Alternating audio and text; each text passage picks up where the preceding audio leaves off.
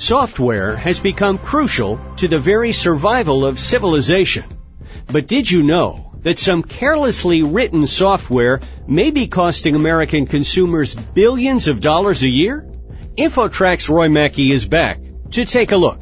Roy?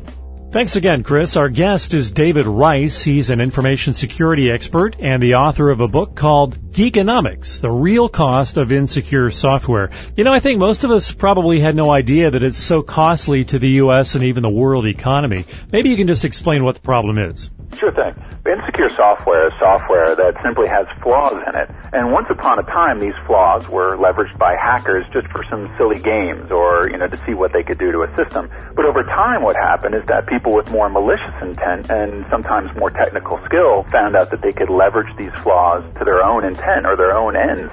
And so now what we see is computer flaws being used to enable cybercrime, or in some cases we can even see it enabling a nation-state conflict, as in the case between Russia and Estonia. Estonia was attacked by over 1 million hijacked computers. And these computers are just, you know, the computers of innocent people, home computers, business computers. They had no idea that these machines were being used. So we have a real consequence with software that sometimes always isn't apparent to the normal person, but even intelligence agencies are starting to gather the real impact of what software is having on our lives. Well, a whole cottage industry of antivirus and firewall software has certainly sprung up trying to deal with this. Do you think that that's not effective? It's not effective and it hasn't been effective. These are really responses, though, and in a way you can think of it as a subsidy for badly manufactured software. It's not to say we should get rid of them, but they can only do so much good. And right now, the saying is, you know, firewalls are transparent. That is, they really don't stop the things they should be stopping. And antivirus has lost its ability to maintain parity with virus writers long ago. In fact, 8 out of 10 new malware that come out, antivirus can't even detect. So we're really at a disadvantage with these technologies. You know, David, with all the hackers out there, it seems like it would be almost impossible to make bulletproof software. Indeed, and the goal here isn't bulletproof software. The goal here is simply to create incentives for software manufacturers to create better software. Maybe you can explain what kind of incentives you think need to be put in place. When we look at just the two players in the market of the manufacturers and the consumers, we realize they're really locked in a death spiral. Neither the manufacturer nor the consumer can self-correct. The consumer wants features. There's nothing wrong with that. The problem, though, is that these features add more complexity to software, and complexity is the enemy to security. Well, the interesting thing with software manufacturers is that they don't have an incentive to do security correctly from the first time out. So one of the incentives would be to make security part of the beauty contest.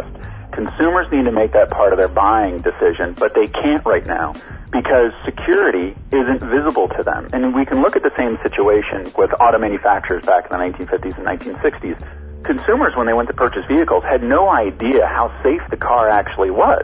Well, that was corrected through the National Highway Transportation Security Administration's five-star rating system. And all this was was a system that made safety of the vehicle visible.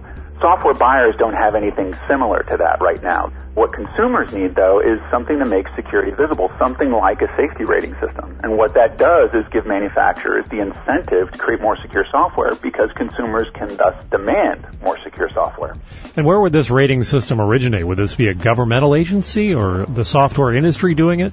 It could potentially be a governmental agency. Everyone cringes immediately when you bring up the term of regulation like that. But when we look at the NHTSA model, it's actually a very robust and a very efficient model. And what it does is simply allows government to set the boundaries. But it's up to the market participants to determine how much safety they actually want and how efficiently the manufacturers can achieve that safety. We don't want government involved in the act of software manufacturing. That would be hands down a disaster.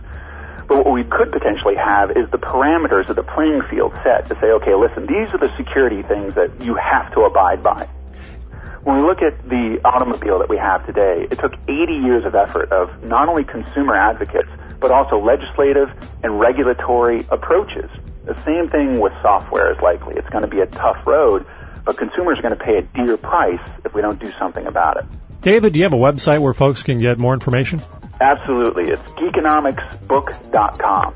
David Rice, the author of a book called Geekonomics, The Real Cost of Insecure Software. Thanks for joining us on InfoTrack. It's been my pleasure. Thank you so much. For InfoTrack, I'm Roy Mackey. That'll do it for this edition of InfoTrack. To learn more about this or previous InfoTrack shows and guests, visit us online at TalkZone.com. Internet services by Pair.com. Our executive producer is Randy Meyer, and I'm Chris Whitting. Thanks for listening. Join us next time for another edition of InfoTrack.